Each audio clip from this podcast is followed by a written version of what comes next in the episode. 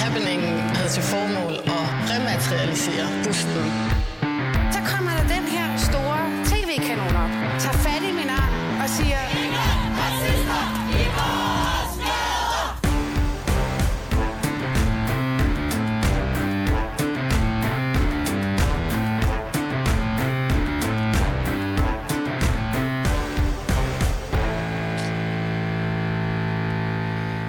Ja, velkommen tilbage til anden team af Baby Boomer. Mit navn er Phyllis Jassar, og jeg er woke inde og vært inde. Og så har jeg jo min gæstevært med stadigvæk, Katrine Winkelholm, sovnepræst. Katrine, hvordan synes du første team gik? Jeg synes, det var sjovt.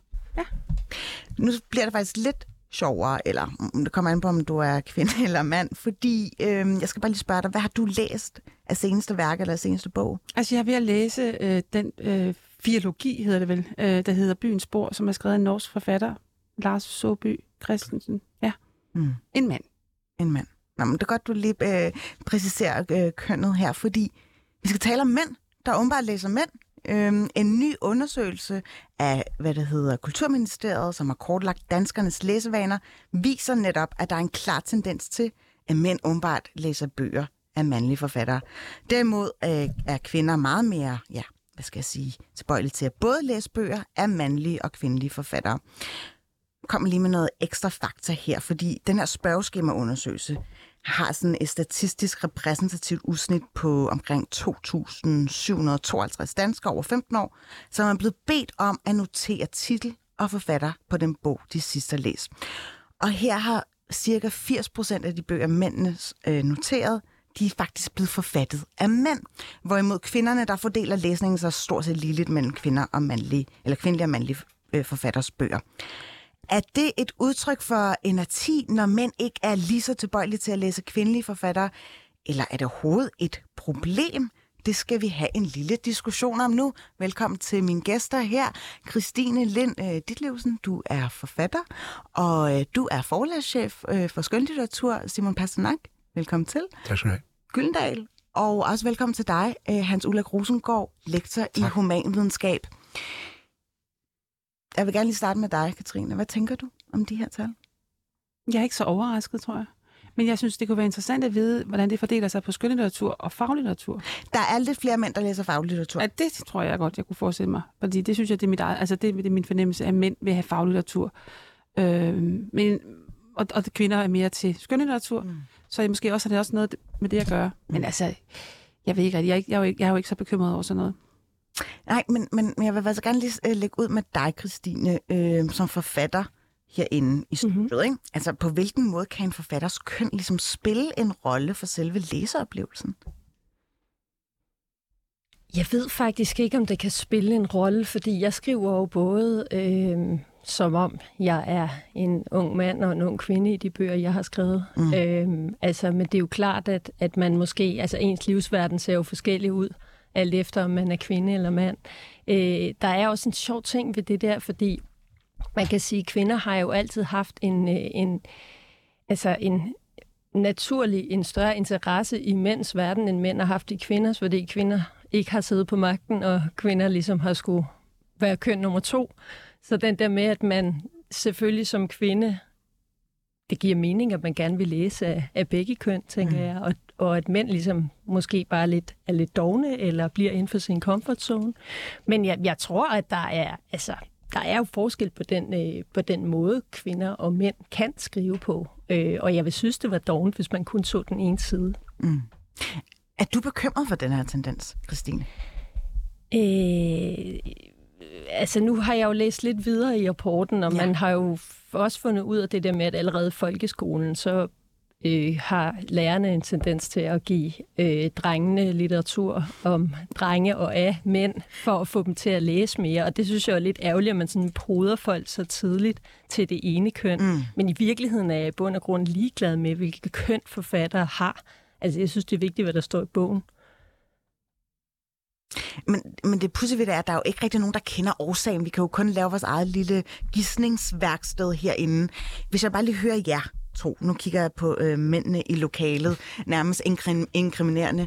Øh, hvorfor tror I, det er sådan her? Hvem spørger du? Jamen, det, hvem der tager ordet? Nå, men altså, det, jeg, altså, jeg har det lidt ligesom Katrine, ikke? Jeg synes ikke, det er særlig overraskende, at det er sådan her. Mm. Altså, det er jo udtryk for noget, som vi ser i altså, alle mulige vegne, ikke? At der er, øh, der er forskel på, hvordan vi ser på, på kønnene og hvordan vi, øh, hvordan, ja, hvordan vi øh, tænker om dem, og hvad vi øh, forestiller os, de har horisont og sådan noget, og det må være forskelligt. Mm. Øh, og at der så er sådan en, en, øh, en bias, ikke? Sådan så, at mænd hellere læser mænd, og at kvinder er, er, er, er mere ligeglade med det. Ja. Det overrasker mig sådan set ikke. Ja. Så spørgsmålet er mere, altså det her tænker jeg mere sådan, som, det er et symptom på noget andet. Ikke? Og det, det er den ene del, jeg tænker, og så tænker jeg også, det er lidt synd for mændene her, ikke? Altså, det er hvis det er synd for nogen, så er det synd for mændene. Hvis deres udsyn på en eller anden måde er begrænset af, at de har, de har øh, møder nogle barriere, når de skal vælge, hvad de gerne vil læse. Ikke? Mm. Så, så hvis der er nogen, der, der har et problem mm. her, så må det være de mandlige læsere. Ja, er det synd for mændene, Simon, at de ligesom indskrænker deres, hvad skal jeg sige, læsepotentiale, når de primært orienterer sig om mænd? Eller mandlige forfattere? Jeg sige, det er synd for mændene. Altså, det er synd for menneskene, som en forfatter sagde engang. Jeg synes faktisk, det er et problem. Og det, jeg har prøvet at finde ud af i den her undersøgelse, det er, øh, er der en øh, forskel på, hvilken alder man har mm. som mand. Fordi det her er noget, vi har diskuteret meget intenst her de sidste par år i forhold til kanon, og hvad skal vi læse i folkeskolen og så videre. Og den ligesom, bevidstgørelse, vi har haft, at der er faktisk, det er faktisk vigtigt at læse om hinandens verden. Har den haft nogen effekt, eller har den ikke haft nogen effekt? Det overrasker mig ikke på, på, på mænd øh, over 50-60 år, øh, men det vil overraske mig lidt negativt, hvis det også var sådan med mænd mellem 15 og 25 mm. år. Mm. Men jeg tror altså, ikke, det er mere underligt. ved faktisk for undersøgelsen, undskyld, jeg afbryder, jeg vil bare lige garnere lidt. Øh, Jakob Ørnen der, som har været med til at lave selve undersøgelsen fra Kulturministeriet, han siger faktisk, at det går på tværs af alder. Så der er altså ikke nogen øh, signifikant, hvad skal jeg sige, aldersindikation, der siger, at den her aldersgruppe, der er du mere tilbøjelig til at læse mænd. Mm. Det går på tværs af alder, siden du er 15. Tak for det, Stan. Så synes jeg desto mere, at det er et problem. Øh, jeg synes, at øh, vi skal lære hinandens verden at kende. Det synes jeg er en utrolig vigtig del af litteratur. Øh, og, og vi har sådan lidt det synspunkt, at øh, vi vil gerne have, at de verdener, der findes derude i verden, også findes i litteraturen, og vi læser hinanden. Mm. Det er i forhold til klasse, og det er i forhold til køn, og det er i forhold til alt muligt, som er enormt vigtigt. Vi tror kun, at vi holder litteraturen levende, hvis vi gider læse hinanden om hinandens verdener. Når det er sagt, øh, så gør vi jo meget for, at øh, man, øh, vi rent faktisk udgiver bøger af både samtidslitteratur, men også klassikere, som har et lidt anderledes udsyn, end det vi har lært i skolen. Mm. Øh, og det, øh, det er jo ikke det samme som at sige, at hvis du er kvinde, så skriver du på en bestemt måde. Hvis du er mand, skriver du på en bestemt måde. Det synes jeg jo ikke er rigtigt. Men hvis man ser på den klassiske litteratur, som jeg synes, vi har et kæmpestort problem med, 14 mænd Nej, 13 mænd og en kvinde. Nå, du det, tænker på læse. selve den kanon, der er i gymnasiet på dansk Jamen, jeg synes, at det er åbenlyst, at uh, hvorfor læser vi flest mænd? Det er jo vi jo blevet vendet til at gøre, altså, og det er jo det, vi lærer i skolen. Uh, og uh, hvor læsningen jo ikke har det specielt godt. Uh, og der kan man bare sige, at det bliver vi bare nødt til at lave om. Uh, fordi det, der i hvert fald traditionelt, som jeg læser kanon, ofte sker, det er, at uh, historisk har mænd og kvinder har forskellige roller. Det vil sige, at de skriver om forskellige verdener. Det vil sige, når en mand skriver om øh, ægteskabet øh, i 1880, er det en anden måde, end kvinder skriver om ægteskab på. Og det er enormt vigtigt at få de erfaringer i naturen, så det skal vi bare lave om. Hallo, undervisningsministerium. Vi er nødt til at være mere demokratiske mm. omkring det. Vi håber, øh, han lytter med. Og hvis man så øh, i skolen rent faktisk lærer at sige, jamen der er faktisk mange måder at se på, der er faktisk mange verdener, som har den samme værdi, og som der står i rapporten, vores læsevaner bliver grundlagt, når vi er små, mm. så kunne det jo være, at det ændrer sig. Mm. Er der håb forud, Christine? Nej, men jeg kommer også til at tænke på, at øh, vi har jo ikke kun, det er jo ikke kun vores øh, undervisningsinstitutioner og vores hjem, der bestemmer, hvad vi kommer til at læse senere. Det er jo også der, hvor vi køber vores bøger. Og man kan sige, at øh, Amazon gør jo ikke noget for at udvide vores boble og få os til at forbruge anderledes, end vi har gjort hidtil. Øh, kunne du lide det der, så kan du sikkert også lide det her, og så bliver vi ligesom i den mm. der. Så det der med at få udsyn, det bliver jo også modarbejdet. Totalt god pointe. Spræng boblen, for fanden. Det er det, der tur kan, ja. ikke? Det er klart. Du markerede også lige Katrine. Jamen, det var det der med kanon. Altså, for jeg synes, det vigtigste er, at man læser. Og jeg har med konfirmander at gøre. Jeg synes virkelig, jeg laver nære studier af, hvordan det står til. Jeg kan bare se, at ordforrådet indskrænkes hele tiden. Så det vil sige, at der bliver læst, det ved vi jo også, mindre og mindre. Flindrende ligegyldigt i første omgang, om det er mand eller kvinde. Det synes jeg, jeg synes, det vigtigste er, at man læser og møder den store litteratur. Og den store litteratur, det er jo det, der er mening med kanonlisten, at vi møder den der. Og der synes jeg, det er forfærdeligt tanke. Jeg er meget uenig med at sige, at der skal vi ind og lave politisk, kønspolitisk korrekte ud med, ind, altså ud med den og den store litter, litter, øh, forfatter, fordi han har det forkerte køn. Nej, vi skal have den bedste. Og så synes jeg jo, sådan en, øh, jeg ved ikke, om Herman Bang er med, men jeg vil, vil mene, at, øh, i hvert fald hævde, at han kunne i hvert fald lave nogle kvindeskilser, der ville noget, øh, selvom han var mand. Ikke? Mm. Og den, det kan den store, det kan den store øh, kunstner. Jeg synes, Knavsgaard har lavet øh, de bedste børneskildringer, jeg har læst i moderne litteratur, ikke? og han er mand. Så der synes jeg, at du har en pointe, Christine, at det, det vigtigste er, at en stor forfatter kan sætte sig i det andet kønssted. Jeg synes også, at mænd går glip af når de, meget, når de ikke vælger kvinderne, men altså, det, det, det, altså, litteratur skal ikke styres. Kunsten skal være fri, den skal ikke styres politisk. Og det der med markedet ved boblerne, altså når jeg læser den der byens spor, som er fantastisk, det er jo fordi, det er jo sådan, jeg har hørt nogen an, altså anbefale den. Den er god, der, den, den kommer du ikke ud af igen og sådan noget.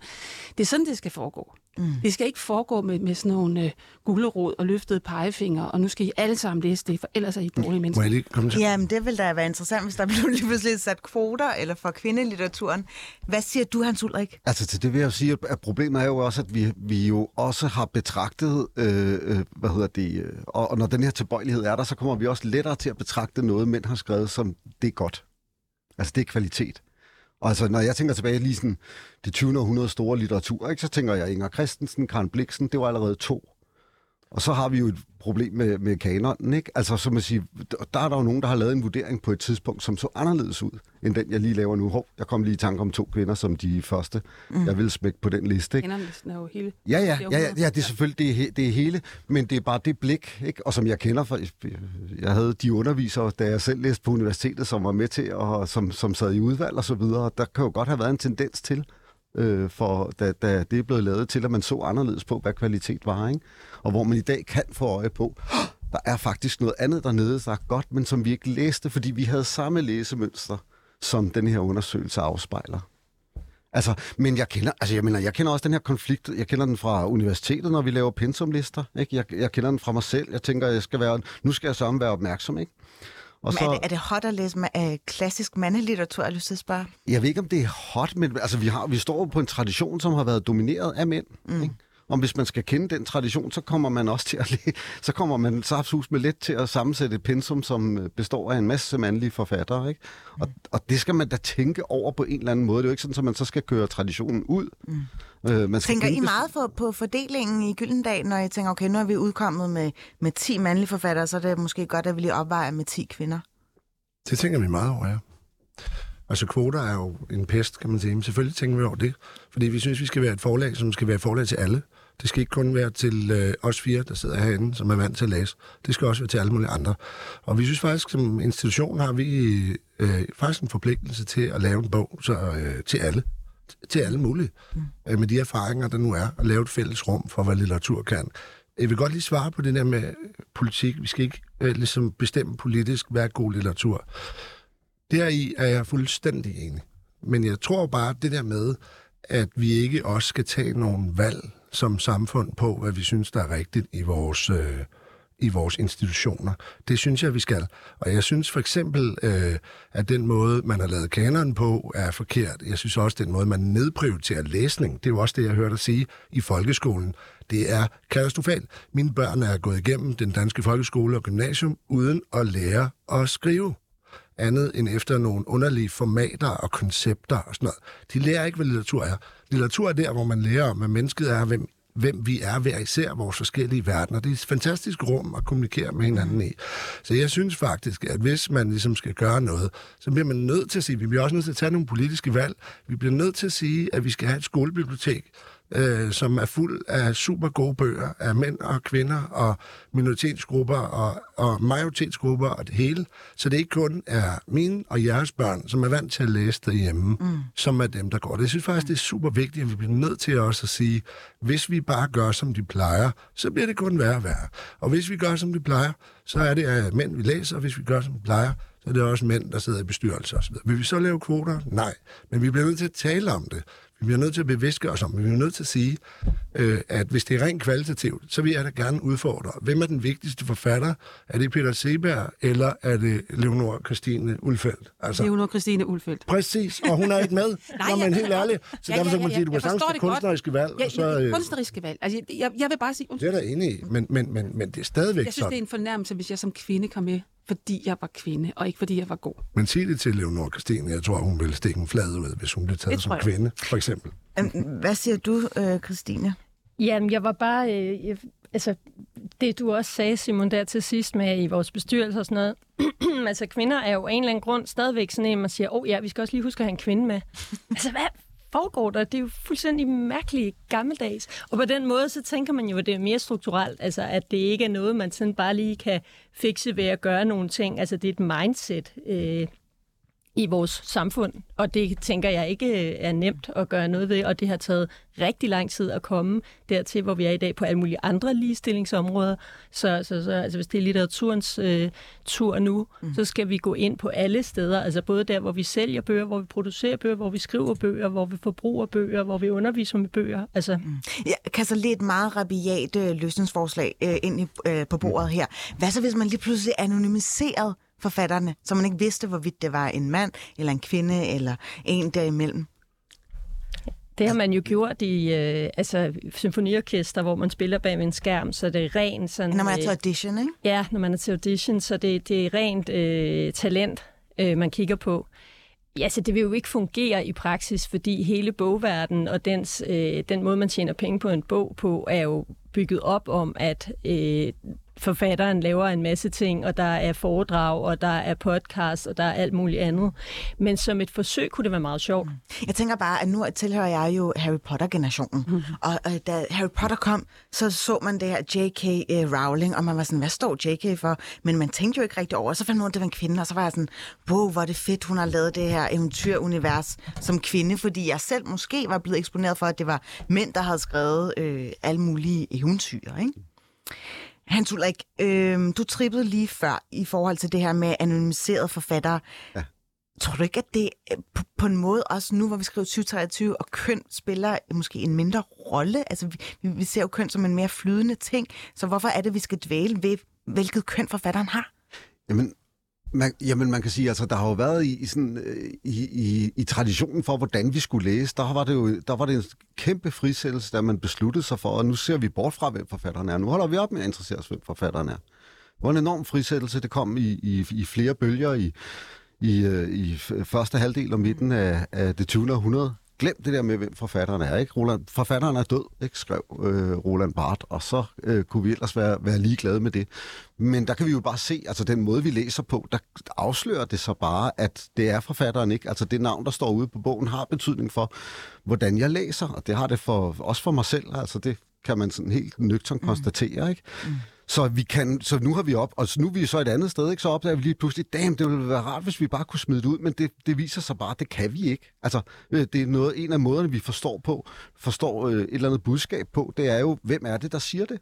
Ja, Det, det er klart, de, de to ting holder vi hele tiden op øh, over for hinanden. Ikke? Mm. Det gør vi, når vi øh, ser, lytter til medierne, når vi hører statsministeren tale og så videre. Så stiller vi hele tiden spørgsmålet, hvad bliver der sagt? Hvem er det, der siger det? Mm. Øhm, så, så det har vist sig, at vi ikke er i stand til mm. at være ligeglade med, hvem det er, der er Men nu hvor, altså, øh, som du lige nævnte, Simon, det her med, at gennem historien har flere mænd måske øh, skrevet flere bøger, eller i hvert fald udkommet med dem, får lov til at udkomme med dem. Og nu er det ligesom om, det er blevet det er kvindernes tur. Nu skal vi virkelig øh, glorificere kvinderne og dem, der ligesom har været marginaliseret som fattere. Foregår der et eller andet positiv særbehandling blandt kvindeforfattere? Nej. Det var et kort svar. Mm. Synes du, der skal være positiv særbehandling af, af kvindelige forfattere, Christine? Nej, nej, bestemt ikke. Øh, men jeg havde lige en kommentar øh, til det, der skete før, nemlig at, at man ligesom havde en, øh, har en forståelse af, hvad det er, man læser, øh, fordi man ved, hvilket køn personen har. Jeg synes, det er interessant i de her tider, hvor folk er, er non-binære mm. og transkønnet, hvad der sker med læsning af bøger i det her. Altså, hvordan vi forstår de her, hvad den stemme så er for en stemme. Mm. Øh, det synes det kunne godt komme til at ændre et eller andet. Tror jeg. Har du læst en bog, hvor forfatteren var non-binær eller transkønnet? Ikke af, hvad jeg ved af det. Ja, det, det, det, det tror jeg ikke. Jeg er også ligeglad. Altså, hvis jeg går også, tror jeg, efter, efter bogen og ikke efter personen, tror jeg. Men jeg vil bare kommentere til det der med kvinderne i bestyrelserne, der ikke har været der. Altså, de har da haft travlt med alt muligt andet. Altså, med den øh, hjemlige verden. Det tager meget tid. Og at læse bøger, fordi det er jo, det er jo altså kvinderne, der går til alt kulturelt. Ikke? Det, altså, det ved man jo i alle sammenhæng. Så det er derfor, kvinderne ikke sidder i bestyrelsen. Det er jo ikke, altså, jeg, er heller ikke, jeg, jeg sidder i en bestyrelse, men jeg, jeg har da heller ikke, jeg, jeg gider da ikke det, rent udsagt. Det er jo også et arbejde og sådan noget. Det er bare den der automat feministiske øh, øh, reaktion, rygmarvsreaktion. Altså, vi, kvinderne har været undertrykt, derfor sidder de ikke i bestyrelsen. Det er måske også nogle valg, man, livsvalg, man træffer. Mm. Så spændende er det ikke altid at sidde i bestyrelser. Det er da mere spændende at læse en, en bog. Jeg har faktisk, apropos øh, spændende, et citat liggende her, for jeg synes indrammer ligesom øh, måske en af de største knaster ved den her diskussion. Det er den amerikanske forfatter Siri Hustvedt. Er det ikke sådan, man udtaler hendes efternavn? Der bliver altid lidt i tvivl. Men hun har sagt øh, følgende i 2019. Når mænd ikke læser romaner af kvindelige forfattere, skyldes det, at de ikke vil underkaste sig en kvindelig autoritet. Jeg har lyst til at spørge, er der noget ved snakken, eller altså, er mænd bare bedre til sådan øh, ophøje andre mænd til autoriteter? Altså, jeg tror fra mit eget vedkommende foregår de der ting mere skjult, end at jeg tænker, at jeg ikke vil underkaste. Du er skjult mandsjournalist, er det Ja, ja, ja, ja, altså, jeg mener, de her, ja, ja, men jeg laver sådan den type af selektion, jamen, det kan jeg, det kan jeg jo øh, konstatere, sådan, og se tilbage på, hvad det er, jeg, jeg læser og har læst, ikke? Men, men, det, men det er overhovedet ikke, altså den der måde, hvor at jeg skulle tænke, tænke det på den måde, så skulle det være bag om ryggen på mig selv. Jeg ved ikke præcis, hvad det er, men jeg synes, det er lidt for bombastisk et udsagn. Det kunne godt være andre ting, ikke? Altså spørgsmålet om, hvad, hvad er det for en øh, læsebegær, jeg har? Og hvordan orienterer det sig? Og der betyder det noget med, at nu er der en stemme, der taler til mig. Og, og øh, læsebegær og seksuelt begær, alle mulige ting. Det, altså, det kunne være så mange forskellige ting, vi kunne bare på. Det kan også være det med autoritet. Mm. Du kigger på mig, jamen altså... Skeptisk, jeg, jeg er jeg ikke så meget på øh, sådan noget med mænd er sådan, og kvinder er sådan, og sådan og sådan og sådan. Altså, jeg tror meget på nysgerrigheden. Altså, lad os da interessere os for hinandens verdener, og hvis en forfatter er god, mand, kvinde, non-binær, fra år 5.000 før Kristi eller i dag, så fanger de os jo, fordi de har et eller andet at fortælle os. Det er jo det, der er fantastisk. Man kan læse Gilgamesh, men der så har skrevet den mand, kvinde ved jeg ikke. Og den er skrevet som det første på en lærtavle, mm. for fanden, i Babylon. Og den taler direkte til os, det er det, vi skal, det er det, vi skal se på. Hvad er det, der taler til os? Hvad er det, der udvider vores verden? Og god litteratur er jo ikke så nem. Det har du helt ret i. God litteratur handler jo om, det kan være skrevet fra forskellige steder. Selvfølgelig er det anderledes, som du bor i Babylon 2000 år før Kristi, eller du bor i øh, København K i 2023. Mm. Selvfølgelig betyder erfaring noget. Men kunst er jo mere kompliceret end som så. Så lad os da gå efter det. Jeg har jo den der fornemmelse, at det synes jeg, man kan høre enormt meget. Det kan også noget, vi kan høre, bare når vi læser jo tusindvis af manuskripter hvert år. Man kan høre på linje 1, hov, der er noget, der synger her. Om det er mand eller kvinde, det er der lige der med. Der er en eller anden, der synger. Det er det. Nu er det jo ikke alle, der er lige så kunstnerisk dannet, som du er, eller litterært dannet. Øh, Christine, suk. jeg tænker bare, altså i forhold til dine læsere, de læserhenvendelser, du nogle gange stod på, når du er ude at læse op, kan du mærke, at der er en interesse for dit køn blandt publikum? Øh, nej, nu har jeg også et meget ungt publikum. Og det tror jeg, altså selvom du siger, det går helt ned til 15, så tror jeg alligevel, at det unge publikum er mere mm. nysgerrigt, end det ældre publikum er. Okay, men, men altså, tænker du sådan over, når du læser op, og sådan, at, at det er jo en hund i din debutroman, er det ikke det? Jo, Jeg debutroman var ja. det hun, men den anden var det han. Ja. Tænkte du over, okay, vil det her, den her bog have været mar- markant anderledes, hvis det havde været en øh, mandlig protagonist eller hovedperson? Nej, men altså, jeg tænker heller ikke rigtigt på den måde, når jeg skriver. Det kommer ligesom bare, og så øh, må det være forlaget, der tænker, mm. hvem henvender den her bog sig til. Mm. Jeg tænker ja. bare, at der er selvfølgelig en vis udsigelse i, hvorvidt det enten er en mand eller en kvinde eller en transkønnet. Ja, men øh, i det, jeg både har skrevet en bog med en kvindelig hovedperson og en mandlig, så kan jeg jo roligt stå på to fødder. Mm. altså, hvis nu jeg kun har skrevet kvinde, kvindebøger til kvinder, om kvinder og sådan noget, så vil min svar måske være anderledes. Vi skal lige høre øh, min, min korte samtale, som jeg havde med Jakob Ørnem der, som øh, netop står bag den her undersøgelse, fordi jeg synes faktisk, han havde nogle, nogle ret interessante øh, pointer. Kommer her. de er blevet spurgt om, hvad den seneste bog, de har læst. Mm. Øhm, og så har de selv skrevet en bog ind, og det er så det, der er blevet grundlaget for at ligesom finde ud af, hvad forfatteren bag ved bogen er, øh, de forskellige bøger, der er blevet puttet ind, og hvilke køn de forfattere så har. Mm. Øh, så og den der måde at stille spørgsmålet indirekte ja. på, tror jeg er ret ny. Ja. Og vi kan jo ikke rigtig øh, gisne så meget om, om årsagen bag det her, men jeg vil meget gerne øh, få dig til at fortælle, øh, er der noget i undersøgelsen, der peger på, at kvinder ikke øh, sådan orienterer sig om, hvad, hvad kønnet er? Øhm, både ja og nej. Man kan sige, der er et spørgsmål i undersøgelsen, der handler, hvor, hvor, hvor de bliver stillet direkte ind, eller hvor vi stiller direkte ind til, om køn betyder noget for deres valg af litteratur. Og når man spørger folk direkte, så siger både mænd og kvinder, at det ikke har nogen betydning. Mm. Og det kan, jo så, det kan jo så fortolkes på flere forskellige måder. Det kan jo både være, at det reelt set ikke er noget, man er bevidst om. Mm. Og det, er jo, det kan sagtens øh, være til stede. Det tror jeg også selv spiller en stor rolle. Og så kan det selvfølgelig være, fordi det er et kontroversielt spørgsmål, øh, som mange kunne finde på at være, være øh, på nippet til ikke at vil svare ærligt omkring. Øhm, men hvis vi bare tager det første for gode varer, det tror jeg, der er et gode grund til, at folk ikke tænker så meget over. Øhm, så tror jeg simpelthen, det handler mere om, hvad det er for nogle stemmer, man orienterer sig mod. Øh, fordi jeg har kigget en del ned i dataen, og der er ikke nogen, der er ikke nogen ligefrem forklaringer eller fortolkninger heraf, hvor de forskelle er at finde. Fordi det er ikke bare i genreforskelle, fordi der er ikke så store forskel i, hvad for nogle genre folk, øh, mænd og kvinder læser. Øh, de forskelle er simpelthen ikke så store, som de forskelle, vi ser på i kønsforskellene her. Og er der noget i det, som gør, at kvinderne måske mere sådan tilbøjelige til både at vælge mænd og kvinder, end mænd gør? Det, jeg tror, det tror jeg, at der er noget om, ja. Altså man kan sige, øh, det er sådan, at øh, kvinderne jo generelt læser mere end mænd, og de læser især øh, er især gladere for at læse skønlitteratur end mænd.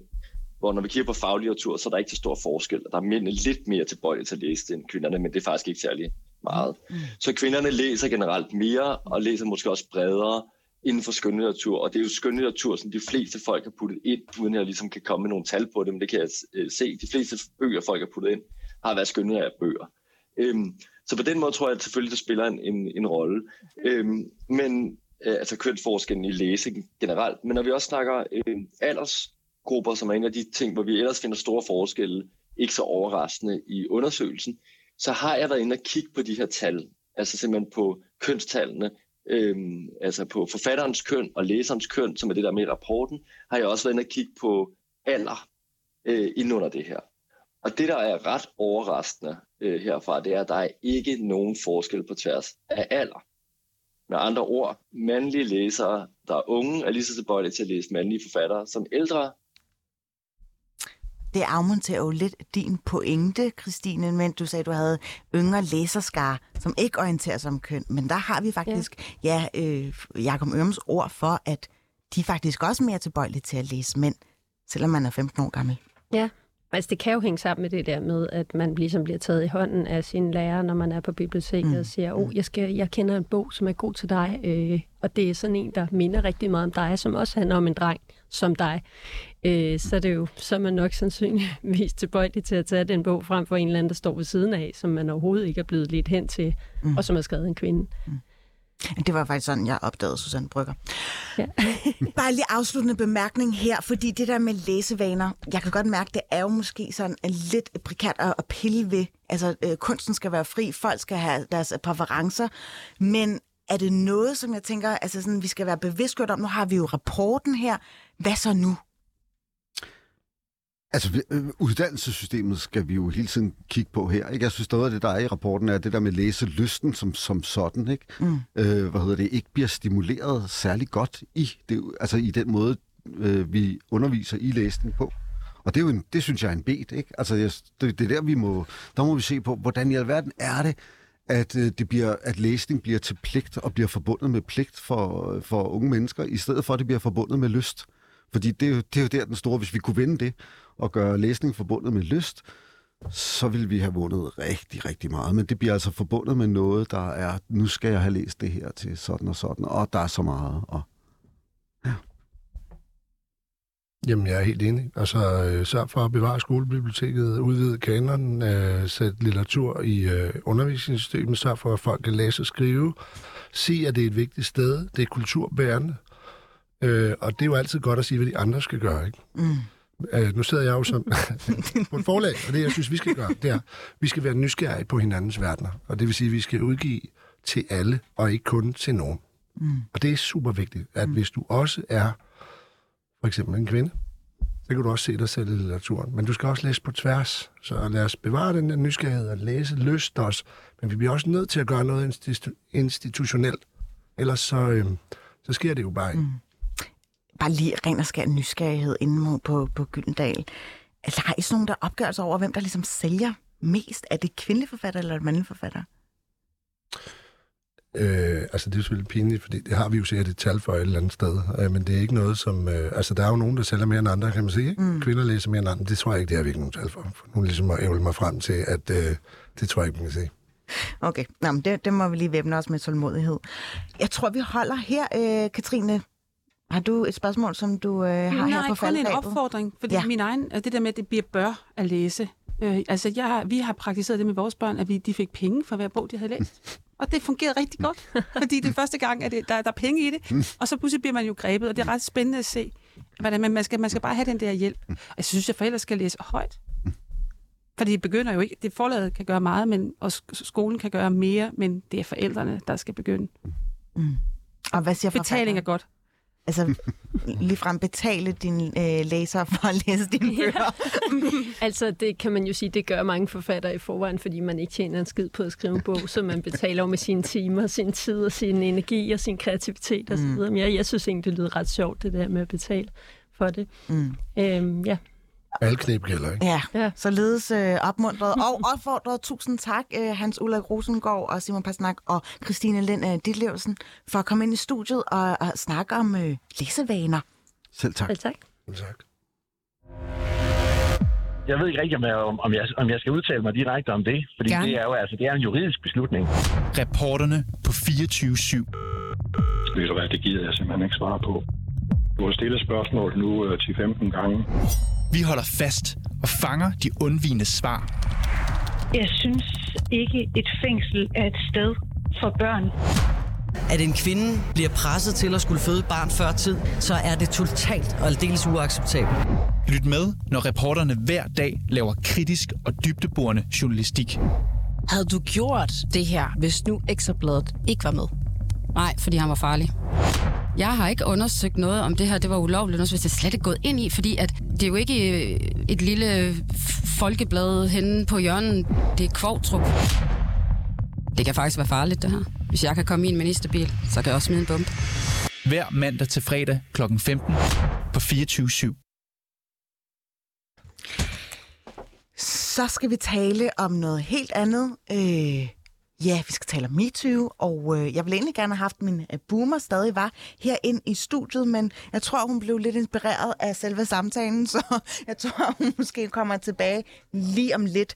Men øh, så kan jeg lige så godt lige fortælle, hvad der er sket. Øh, den 4. marts så har vi fået en ny trepartsaftale om seksuel chikane. Den indgik regeringen og arbejdsmarkedets parter, øh, og det er ligesom at modgå seksuel chikane på arbejdspladserne. Parterne blev enige om sådan 17 øh, initiativer, der har til formål at bidrage til en kulturforandring gennem bedre forebyggelse og håndtering af seksuel chikane på arbejdsmarkedet. Og øh, nu vil jeg gerne byde velkommen til dig, øh, Lea Friberg. Der skal lige huske at tænde for din mikrofon. Ja. Fordi du har nemlig også været aktivist i en blandt os, som er den Yes. her MeToo-bevægelsen. Meget fokus på øh, Christiansborg og magtens centrum. Yes. Og seksuel chikane der. Og øh, jeg ved, at du virkelig har nudget og øh, stået mål for, at det her skulle, skulle ratificeres. Øh, trepartsaftalen er det en sejr?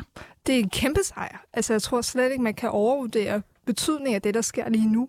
Det, der jo skete, det var, at den her trepartsaftale, der landede sidste år, det var jo et kæmpe milepæl i forhold til, at vi overhovedet forstå, skal forstå, at det her med ligestilling også skal tages seriøst, mm. og det skal på dagsordenen i forhold til lovgivning. Og så det, der så sket, det er, at marts i år, så har alle partierne i Folketinget enstemmigt vedtaget det her som en lov. Så altså, vi er gået fra et trepartsaftale med arbejdsmarkedets parter, og dengang var det Hummelgaard, og nu har vi så Ane Halsbo Jørgensen som minister på beskæftigelsesområdet. Og jeg synes jo, det er noget, vi skal fejre. Det er noget, som vi skal klappe i hænderne over, fordi det er jo de aktivister, der gik for os med deres personlige retninger mm. omkring MeToo og krænkelser på arbejdsmarkedet. Om det så var i politik, eller om det var som frisører eller advokater, eller alle de andre opråb, det også har været, så var rent faktisk at sparke døren ind til Christiansborg og få den her lovgivning igennem. Mm. Altså Lea, jeg har jo faktisk øh, inviteret dig ind i studiet, fordi du netop øh, har skrevet et debatindlæg, som udkom i Berlinske. Og øh, en ting er, at du selvfølgelig øh, er glad for, at øh, trepartsaftalen er landet, men du skyder faktisk også lidt skarpt. Hvem er det, du skyder på? Jamen altså, jeg er jo sindssygt glad. Og det er jo det. Og så alligevel, så kan jeg godt blive lidt irriteret, ikke? Fordi der er jo enstemmigt Folketing, der har vedtaget den her lovgivning omkring øh, styrket øh, sikkerhed på, for arbejdstageren, omkring seksuelle krænkelser. Det er også de politikere, som der var allermest negative, som der latterliggjorde og nærmest modarbejde MeToo-bevægelsen, der er med til at stemme for. Og så har vi jo to muligheder her. Enten har vi muligheden omkring, at de er blevet klogere, at de faktisk har indset, at det var det her MeToo handlede om. At det ikke handlede omkring enkeltsager, eller spotlys, eller mig too. Det handler rent faktisk om at skabe fuldstændig grundlæggende strukturelle forandringer, forbedringer og sikkerhed på arbejdsmarkedet for alle sammen. Ikke for enkelte personer. Det er strukturelle forandring. Og det var det, de her MeToo-beretninger handlede om. Så enten er de blevet på det, eller også så har de kynisk kapitaliseret på en modfolkebevægelse, der var mod MeToo, øh, hvor de så har taget ind i den her bevægelse og sagt, ja, ja, det er også bare enkeltsager. Vi havde jo sådan Pia Kærsgaard, der var sådan, det her for langt ude, øh, blodhungrende øh, kvinder, så der bare øh, angriber de her stakkels mænd, og vi havde ikke Og nu føler du, at de nærmest taler med to tunger, fordi de har været nede i Folketingssalen, og Per Kærsgaard stemte jo faktisk for mm. nede i Folketingssalen øh, for, for trepartsaftalen, eller øh, for loven som sådan, der skulle implementeres. Nu er de jo ikke til stede i mit kære studie. Jeg gav dem ellers muligheden. Øh, jeg rakte både ud til Danmarksdemokraterne Inger Støjberg, og øh, hvad det hedder, det var faktisk meningen, at Susi Jessen skulle komme. Mm. Øh, det blev ikke øh, en realitet. Og så har jeg selvfølgelig også spurgt øh, Nyborgerlige og, og, og, og øh, Dansk Folkeparti. Men øh, nu kigger jeg over på dig, Katrine Winkelholm, og jeg ved godt, du ikke har noget med, med dem at gøre som sådan, men, øh, men jeg vil gerne lige spørge dig i forhold til øh, MeToo, fordi er det ikke også noget, en social bevægelse, som man er blevet lidt klogere på undervejs, i takt med, at, at der er blevet skabt mere mediebevågenhed, og man fik flere stemmer ind i debatten? Det øh, kræver et længere svar. Det ved jeg ikke, om vi har tid til. Men i hvert fald vil jeg sige, at øh, der er en interessant bevægelse, fordi det, som man jo havde for, altså hvis vi tager tilbage til 68, det var jo, at alle normerne skulle brydes ned, og der skulle bare være frihed, og manden skulle ikke være sådan en gentleman. Det var undertrykkende. Og så kom der jo en enorm, enorm øh, tomhed, hvor der bare var i virkeligheden jungle. Og det, det betød jo så faktisk, at det førte sig til MeToo, fordi så var der jo nogle overgreb, som, som blev aktuelle. Men jeg synes, det som er problemet med MeToo, og jeg synes har været problematisk, det er jo, at det tit bliver til en heksejagt, hvor der ikke er en retssikkerhed for den mand. Og, og der er en enorm frygt i systemet, og en mand kan træde meget lidt forkert, før at, at der er nogen, der er bange for, at det ender på en forside, og så offrer de ham. Det er selvfølgelig en påstand, jeg har, men, men det, det, det, det har jeg så skidt eksempler på, som jeg selvfølgelig ikke kan, mm. kan nævne, men det, sådan er stemningen. Så derfor vil mit spørgsmål jo være, du siger sikkerhed, og det er godt, men der, hvor er retssikkerheden også for manden? Altså, hvordan, hvordan øh, fordi, fordi MeToo er jo meget, meget, øh, det er jo meget fluffy, ikke? Altså, det er meget følelser, og det er meget krænkelser, og hvor, altså, fordi det er jo i virkeligheden en ny norm, hvor man vil være meget mere restriktiv, hvor man havde en meget fri og det havde vi lært 68, skulle bare helt fri, skulle bare gå helt amok. Og nu skal vi så, har vi en, øh, en, en helt ny poetansk øh, øh, retning. Og der er det bare sådan, at, at øh, der må man jo spørge til retssikkerheden, også for, for mændene. Og jeg, jeg ved, jeg har ikke, jeg, jeg må jo blankt erkende, jeg, jeg, jeg vil ikke være stand ind for, for de borgerlige, jeg ved ikke, hvad de har tænkt. Øh, men, men så jeg er ikke inde i det, og det, er, mit, mit, det er et opklarende spørgsmål. Mm. Hvordan sikrer vi det? Fordi der har været nogle uhyggelige sager her. Ja, og jeg synes heller ikke, du skal tage indsigt for noget, som øh, nogle folketingsmedlemmer har sagt. Men i forhold til det, du siger omkring MeToo som en ny ting, der er det jo ikke. Altså, det er jo historisk set, at vi har set, at øh, den stærkeste ret er slået igennem på den måde, at magtfulde mænd øh, eller magtfulde personer har udnyttet deres magt til seksuelle ydelser, eller til at presse, eller chikanere, eller generelt var grænseoverskridende, fordi de kunne. Det er jo noget, som vi så er begyndt at i her. Og noget af det, der har været stærkt med MeToo, det har jo været det her med, at enkelte fortællingerne er blevet til en fælles samtale omkring den her kultur, der har været omkring, at det har været øh, få, at man har kunne, kunne gøre, den her, øh, gøre det her og have den her opførsel som stærk leder. Men noget af det, som jeg vil pege på her, det er jo, at det her netop er slag for retssikkerhed. For der har nemlig øh, blevet indgået en aftale, der handler omkring, at lederne skal have meget tydeligere rammer for deres ledelse i forhold til, jamen, hvad skal de gøre, når der er de her krænkelsesager? Hvad for et ansvar har de konkret? Hvad er det for et øh, arbejdsretssystem, som vi jo har, som der tager sig af det her, og hvor retssikkerhed jo stadig bliver øh, solidiseret? Så vi har jo et retssystem, så der behandler de her sager. Udfordringen har jo været, at man ikke har haft regler, som der er taget højde for, at man kunne løfte bevisbyrden på overbevisende måde. Og der er også blevet lavet nogle regler her, hvor at man kunne sige, at nu skal de her øh, troværdige beretninger jo også kunne lægges til grund for de her chikanesager. Så der er bekommet nogle styrkelser af retssikkerheden i det her system med de her den nye MeToo-trepart, der nu er blevet til lov. Mm. Så jeg vil faktisk sige, at retssikkerheden er jo faktisk blevet styrket med den her lov. Øh, det er selvfølgelig fra offerens perspektiv, mm. at den er blevet styrket her. Så vil jeg sige, i forhold til de mænd, der bliver anklaget, jamen det her er jo netop for at sikre, at vi ikke behøver at have de her globale bevægelser, hvor folk deler deres enkeltsager. Hvis vi kan få lavet nogle rammer og nogle strukturer på plads, hvor vi er blevet enige om de fælles spilleregler, øh, hvordan skaber vi god kultur på arbejdspladsen, hvordan løfter vi det arbejdsretlige system, så er der mindre behov for aktivisme, hvis vi får de ordentlige arbejdstagerrettigheder på plads. Mm. Så jeg tror egentlig, det er win-win set fra begge parter side. Men er der kommet sådan et nyt adfærdskodex, som ligesom øh, de her arbejdspladser nu skal begynde at øh, være orienteret om? Fordi at jeg tror, at der er noget af det, som, som har været den største, hvad skal jeg sige, polariserende faktor i MeToo-debatten, det har jo været det der, hvornår er noget en krænkelse? Ja, og man kan sige, der er jo to dele i det her, ikke? Altså, der er den offentlige samtale, og sætter der samtale på arbejdspladsen. Og noget af det, som der bestyrke i den her aftale, det er blandt andet det her med øh, seksuel chikane i arbejdsmiljøarbejdet. Vi har de her APV'er, arbejdspladsvurderinger, hvor det kommer til at spille en, en større faktor, men også bare til seksuelle krænkelser på arbejdspladsen der. Så bliver der også tydeliggjort de her regler i forhold til... Øh, hvad ledelsens rolle er, hvad man skal gøre som ansat, når man bliver udsat for nogle ting. Og der bliver også gjort, lavet nogle bedre opsyn med antallet afgørelse og vejledning omkring seksuel chikane og mobning. Øh, og der bliver nedsat en, kan jeg se her, en alliance med alle relevante organisationer, som skal sikre et fortsat fokus på seksuel chikane. Og det er måske noget af det, du også spændt til der. Fordi det er også en kontinuerlig samtale, vi skal have som samfund. Det kan jo godt være, så du siger, øh, at der har været en en kultur, der er blomstret, hvor man ikke har haft råd omkring, hvad er egentlig den okay adfærd her her. Det synes jeg også, MeToo har bidraget til, at vi har fået mere retning på. Jeg tror måske, at der kommer øget bevågenhed og bevidsthed, både for arbejdsgiverne og arbejdstagerne, eller hvilke forhold eller situation man nu er i, omkring hvad der er okay. Mm. Nu kan man ikke gemme sig bag at sige, når jeg troede, det var okay, sådan plejer vi at gøre. Øh, må man nu ikke det mere? Sådan, nej, nu har vi forventningsafstemmet offentligt, og det er også det, som der afspejler sig i den her lov. Altså, jamen, tak for orienteringen. Jeg vil bare konstatere bare, at du, altså, du taler om, om retssikkerhed, men du taler om offernes retssikkerhed, og du taler ikke om gerningsmændenes retssikkerhed. De kan også blive offer. Altså, det er jo det, sådan, sådan skal du tænke som, som jurist, ikke? Altså, så skal du tænke, dem der, altså, offrene kan også skabe ofre, hvis de, hvis de øh, anklager uretmæssigt. Og det, der har været forfærdeligt ved MeToo, det er jo, at det har været historier, der har været 30 år gamle, og været umulige at verificere. Så får du nogle advokatundersøgelser i gang, og de laver i virkeligheden ikke en rigtig ordentlig... Altså, de har ikke en kinemands chance for at vurdere øh, vidneudsagn. Så jeg synes ikke, jeg bliver ikke betrykket. Også fordi, at det som er definition på krænkelse, det er, jeg føler mig krænket, så er det en krænkelse. Og det giver jo... Altså, jeg tror ikke på, at verden ændrer sig. Jeg tror ikke, at verden bliver til... Altså, mænd og kvinder bliver til engle, fordi man laver den her.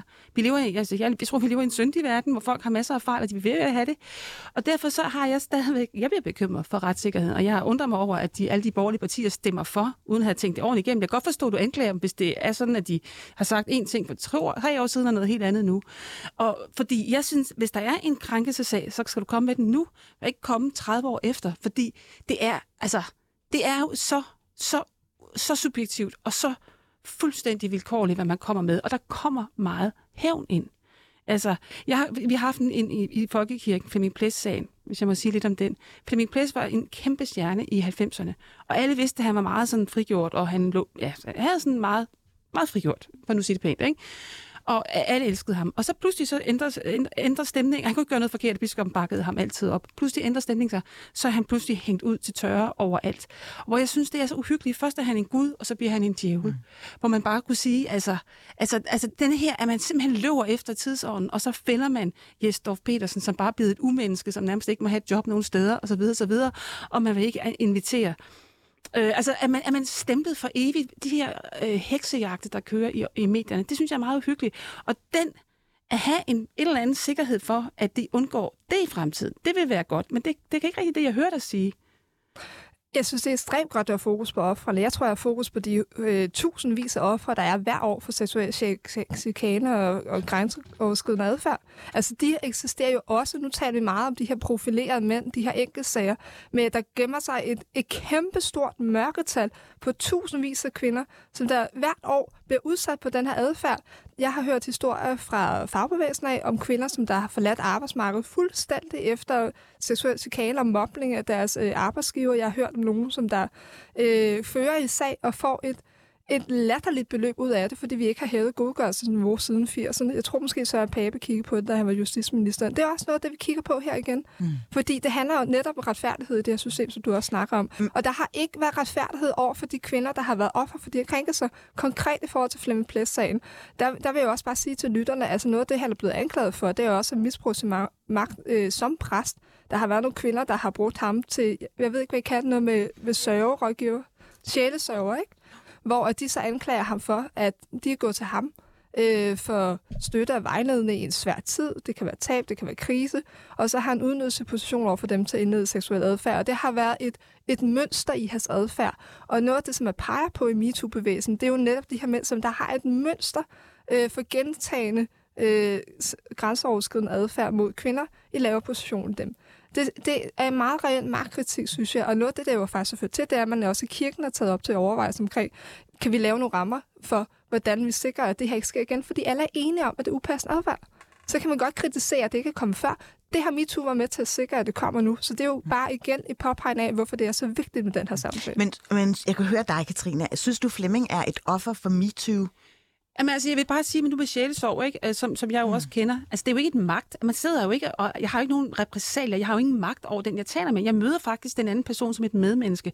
Og så, så for min pladssagen, så er der nogle voksne kvinder, der, der falder i svime over ham og indleder et forhold til ham. Hvor de er to, det er to voksne mennesker. Altså, jeg, jeg, jeg, jeg synes men, ikke, det er... ikke det, man beklikker af. Beklikker, beklikker Jamen, hvorfor man må ikke han ikke netop... indlede et forhold? At det, jeg synes, det er umoralsk og sådan noget. Det er slet ikke det. Men, men det, jeg mener ikke, at han skal fyres på det. Og jeg mener, at det er rigtig farligt, og jeg også man skal, man skal også virkelig holde øje med de regler, der kommer i folkekirken, fordi det skaber gift imellem øh, folk. Der er masser af... af, af der, der, der er typisk presser, der er blevet forelsket i nogle af deres menighed. Man lever sammen. Mm. Man lever sammen. Men det er der jo heller ikke noget galt i. Nej, jeg tænker præcis. bare, at det der er ærgerligt, at når de sager, der, hvor det netop er gået galt, at det er dem, vi ligesom skal have frem lys, og det er dem, der ligesom skal have en færre rettergang. Men, men mit problem er, min bekymring er, at, at man kan bruge, hvis du nu har, altså du kan bruge det, de der regler, så på at nakke nogen, du er blevet, måske blevet øh, mm. Men han, er, fyret er det af. ikke meget øh, almindeligt for en kulturændring, når der ligesom opstår et momentum for en social bevægelse, og så lige pludselig er kulturen ændret sig, og så kan man se tilbage på det, og så sige, det var faktisk ikke i orden, det der skete dengang. Det synes jeg også er fint, og jeg er, er absolut mere poetansk for Flemming Plæs. Jeg vil ikke forklare ham på den måde, men jeg synes bare, det er, når det var den normen dengang, så, mm. så, så, så straffer vi altså med tilbage, efter nogle regler, der ikke var der dengang. Mm. Det synes jeg er ubehageligt. Jeg synes også, det er unfair. Og, og jeg, er, jeg, jeg synes kun, du taler om kvinderne. Du taler ikke om, om at der også kunne være ofre blandt mændene, sådan som vi har set. Fordi de der højprofilerede øh, sager, de, de skaber jo bølgegang nedad. Ikke? Øh, fordi så tænker man, okay, så nu, nu, kan vi, nu kan vi nakke ham, eller, eller folk bliver rigtig bange. Hvornår er det en krænkelse? Er det en krænkelse at blive krammet, eller hvad? Altså, der er nogle ting, som, hvor det simpelthen er, er, er, er samværet mellem kønnene, som bliver Altså man kan sige, man bliver meget, meget usikker på hinanden, og det der jo så sker, er, at man simpelthen også bare bliver, altså man bliver så bange, at man næsten ikke tør være sammen mere, og det er da enormt trist. Jeg, jeg er meget, uh, jeg er meget snærpet, sådan set, men, men jeg synes ikke, at vi kan, øh, altså, at vi kan bare lukke øjnene for de faldgrupper, der er i det her. Og som jeg ikke hører, at du er spor opmærksom på, for du taler hele tiden om kvinderne, og du taler ikke om, at selv kvinder kan faktisk også gøre noget forkert. Mm. Ikke? Altså kvinder, vi er ikke, vi er ikke engle. Ja, og det skal jo også sige, at mænd kan jo også være ofre for seksuelle krænkelser, så på den måde synes jeg også, det er fint også at snakke Altså hvis det er en mænd. kvindelig chef, for eksempel, ikke? Ja, eller en mandlig chef. Altså, hvis det skal Ja. ikke være for Ja, ja, ja, normativt. ja, ja. Det tænker jeg her i Baby Boomer, I kan appreciere. Ikke? Men noget af det, som vi for eksempel har gjort i Socialdemokratiet, nu er jeg jo valgt for Københavns Borgerrepræsentation øh, for Socialdemokratiet, øh, og noget af det, som vi har gjort i mit parti, det er, at vi efter den her store samtale, der har vi jo også haft nogle sager, blandt andet med, med Frank Jensens overborgmester, der må gå af. Øh, det, som vi har gjort, det er, at vi har netop sat fokus på ledelsens ansvar i det her. Vi har nogle særlige ledelseskurser, man skal tage, hvis man er politisk valg, eller man har en anden ledelsesposition på tid, hvor det bliver gjort meget klart, hvordan man kan se, jamen, hvad skal man gøre, hvis der er folk, der oplever, at de bliver udsat for krænkelser eller mobning eller anden upassende adfærd? Hvad skal man så gøre som chef med dialogværktøjer? Hvad for nogle instanser kan man gå til? Øh, hvordan kan man have et øh, samværspolitik i sin lokalforening, eller der, hvor man nu er, er valgt eller arbejder? Så vi begynder at, at hjælpe os, fordi det er rigtigt, der er en dialog, som der har der har været svært, fordi der har været mange forskellige udgangspunkter for det her, og folk har været sådan, jamen gør jeg noget forkert? Gør jeg noget forkert som leder? Har jeg været over, grænseoverskridende? Så måden også at hjælpe dem på, og det er også det, du efterspørger. Hvordan sikrer vi, at mændene ikke bliver offret i den her samtale også? Det er også ved at hjælpe dem ved at sige, jamen her er nogle værktøjer til at forstå din egen rolle, din egen position. Hvis du for eksempel er magtfuld, hvis du for eksempel er leder, hvad skal du være opmærksom på? Mm. Hvad er upassende Men der er ikke noget i som sådan i loven eller i trepartsaftalen, der øh, helgarderer nogle af dem, hvor det øh, kan gå ud over, at man bliver anklaget for at være krænkende?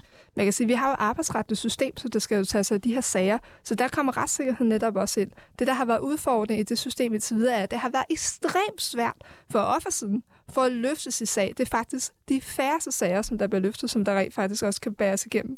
Eller de færreste, nu kan jeg også være overdrivet lidt. Jeg synes også, vi skal snakke med FH omkring det her. Men udfordringen har jo været, at systemet lige nu har været indrettet til, de magtfulde til krænkerne, og det er noget af det, vi tager opgør med nu. Jeg forstår godt de position, jeg synes også fra filosofisk perspektiv, at det er vigtigt at huske hele paletten rundt, men jeg vil sige, at dem, som der har været glemt, og dem, der har været undertrykt i den her debat, det har altså ikke været mændene. Det har ikke været de stærke. Det har været de svage. Det har været dem lavere systemet. Det har været dem, der er blevet udsat for krænkelse. Og det er den gæld, vi nu tager et opgør med. Og der er altid i de revolutioner, vi ser, i de kulturændringer, vi ser, så der er altid de her bølgedale, jeg tror på, at loven her, trepartsforhandling her, er med til at skabe de her rammer, som der skal stabilisere vores debat omkring mm. MeToo. Fordi vi får et klare ramme af, hvad det er, vi snakker om. Vi får klare rammer omkring, øh, hvad er problematisk adfærd, og hvad er konsekvenserne af det, så vi har det noget fælles at tage fra. Det skrevet sort i hvidt. Der er, sådan her må du ikke gøre, eller så må du gerne gøre. Øh, det er jeg faktisk ikke helt sikker på, fordi noget af det, som vi også snakker om, det er, hvis der er tidligere kultur på arbejdspladsen, så har vi i hvert fald tidligere lovgivning kunne sige, jamen, fordi du finder den her tale eller adfærd upassende, hvis der er en prædominant kultur der, så er det desværre at løfte den sag i arbejdsretssystem. Mm, mm. Så der er jo stadig nogle dialoger, der skal tages, men noget af det, som vi har med APV'en, med øh, arbejdsmiljøarbejdet, det er jo netop også at skabe rammerne for at tage dialog på arbejdspladsen om, mm. hvad er acceptabel adfærd. Vi har nogle ting, der er klart defineret, mm. altså med chikaner og mobning. Altså, det er jo også ulovligt. Altså, det er jo det er ulovligt at gøre det. Så det har vi jo allerede indskrevet for lang tid siden i vores, øh, vores lovgivning der. Men jeg skal bare lige helt opsummerende spørge dig, Katrine. De her lovbemærkninger, synes du ikke, at, at, at det har noget positivt, øh, kommer med noget positivt med sig? Nu, jeg har ikke læst det, må jeg jo blankt erkende, men, men, men altså, det kan sagtens være. Men, men, jeg bare vil sige det sådan, fra det, som øh, problemet er jo, jo, jo, jo, men jeg er, jo, jeg er meget mere pessimist, skråstreg, realist, end du er. Jeg tror, vi kan snakke om 20 år, hvis jeg lever så længe. Fordi det ændrer sig ikke der vil stadigvæk, der, der vil være tvetydighed, der vil være humor, der vil være tiltrækning, og der vil være nogen, der er såret, og som bruger de der værktøjer til. Altså, sådan er det. Og derfor, så, det er derfor, altså den der, øh, det er så vigtigt, at vi har den der øh, øh, retssikkerhed for det første, men også har den tolerance og, og også mm. evne til at tilgive, når folk har forløbet sig. Det mangler jeg også i MeToo. Du skal i hvert fald have tusind tak, fordi du gad have evnen og tolerancen til at komme ind i Baby og Boomer. Og også tak til dig, øh, Lea Friberg, for at komme ind og fortælle om den her nye trappersaftale. Du sidder i borgerrepræsentationen for Socialdemokratiet. Du har lyttet til Baby og Boomer. Jeg hedder Phyllis Jassar. Vi lyttes ved i næste uge. Ha' det godt så længe.